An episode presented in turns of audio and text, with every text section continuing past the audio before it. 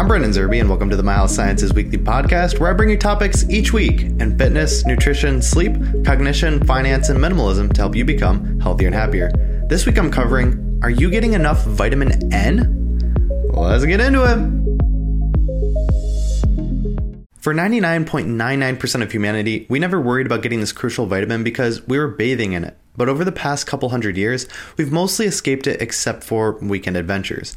And if you think I'm referring to vitamin D provided by sunlight, you're close. But I'm talking about vitamin N, nature. What benefits does exposure to nature have on stress levels, immune health, and our cognitive state? If the benefits are really derived from the environment, what mechanisms are involved? What's the optimal dosage or time in nature needed to reap these benefits? And will I tell you about my secret source for this elixir of life? Well, if I did, I wouldn't want tens of my followers all flocking there at once, it getting overcrowded, the town having to close it down, and me never being able to hike there again. So maybe I won't. Or maybe I will. We'll see.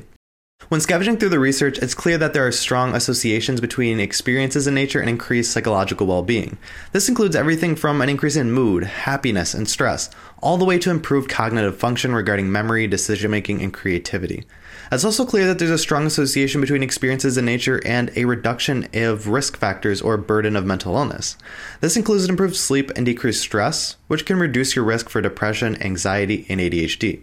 But nearly all of these benefits from nature are from studies showing an association. An association does not mean causation. It could just mean that healthy people tend to seek out nature rather than nature making people healthier. It's like how tutored students receive lower grades on average than non tutored students. It's not that tutoring brings down students' grades, it's that students who use tutoring are usually starting out with much lower grades to begin with. So just because there's an association with nature and these benefits doesn't mean that nature is causing it. That's why we need to tease out the mechanisms and perform interventional trials to understand how nature is affecting us. In one interventional trial, they tested participants' cortisol levels, which can be a gauge for stress. They used this measure as a control for the participants. They then asked participants to walk in a park forest for two hours in the morning and afternoon, respectively. Afterwards, they tested the participants' cortisol levels again the next day and saw a significant drop compared to their control levels. And this drop in cortisol lasted about seven days after their exposure to nature, indicating a lowering of stress levels. They also measured and showed an increase in natural killer cell activity. Natural killer cells are white blood cells that can kill tumors or cells infected with a virus, therefore, indicating a positive immune response from nature exposure too. But interventional trials can be expensive and difficult to perform, especially when testing lifestyle factors. That's where observational studies can be useful, as you're not asking groups of participants to perform different interventions. You're letting them go about their normal activities and observing their actions and results. In one observational study, they looked at patients who were recovering from surgery. Some patients were in a hospital room whose windows were looking out at a brick wall, other patients were in a hospital room whose window looked out at nature. And what they found was that the postoperative stays of the patients looking out the window of nature were shorter, used less painkillers, and received less negative notes from their nurses. What this indicates is that the mere visual presence of nature can have positive effects on one's health and recovery. I mean, not only can a window overlooking nature be helpful, but studies have shown positive effects with simulated green settings on mood, self esteem, and stress too. But what are the mechanisms involved here? How is experiencing nature, seeing nature, or even viewing artificial nature helping improve our health? I mean, with the interventional trial regarding experiences in nature lowering stress levels and increasing natural killer cell activity, it was theorized that phytoncides released from trees decrease stress hormone levels, which may partially contribute to the increased natural killer cell activity.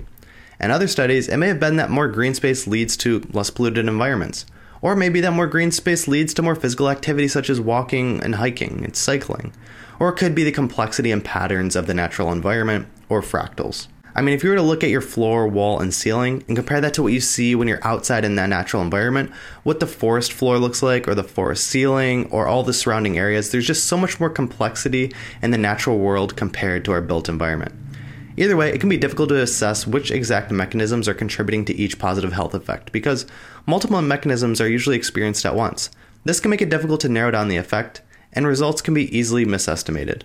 But no matter what the mechanism, there's sufficient evidence to encourage nature exposure to promote overall health. How much nature exposure should you get?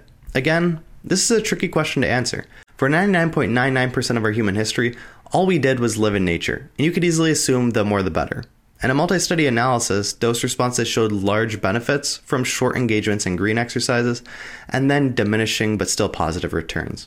From this, we could say that the largest benefits come from the first few hours you're in nature each week. And the more time you spend in nature, the more benefits you get, but just to a lesser degree. For me, my goal is always a one hour hike in nature each weekend. I like to roam Corbett's Glen to check out the wildlife, walk the stream, and take some odd photos in front of a teepee. So, here are my final thoughts. It's hard to tease out the exact mechanisms for why nature has health benefits for us. It could be the aroma, visual complexity, intricate sounds, or the less polluted air. Or it could simply be that nature encourages healthy behaviors like hiking and cycling.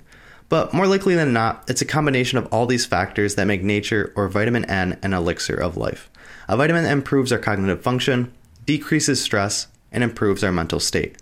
And the more you submerge yourself in it, the more benefits you get. But even if you don't have days or weeks to spend in wildlife, just an hour a week can have spectacular effects.